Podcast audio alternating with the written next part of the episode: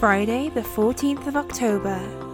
Today, let's remember that He has always got us. Hebrews 13, verse 5 says, God has said, Never will I leave you, and never will I forsake you. When our hope is in Him, we know that things are going to be okay. That knowing allows us to choose life and rest in that because we know who has us in His hand. Life in Him is about synchronizing our intent and responses to His leading and trusting that. Knowing that everything is going to be okay means that we have to coordinate our actions with Him because that creates the rhythm of life and the flow of certainty.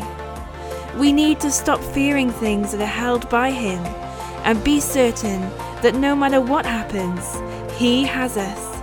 He is for our good, and He will never leave us because we will never go through anything that we cannot bear. How we choose to see the bumps of life is up to us, but whatever we choose, He has always got us, and we are secure in the safety of His hand.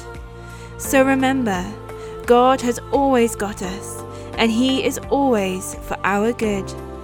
For God has said, Never will I leave you, and never will I forsake you. Selah.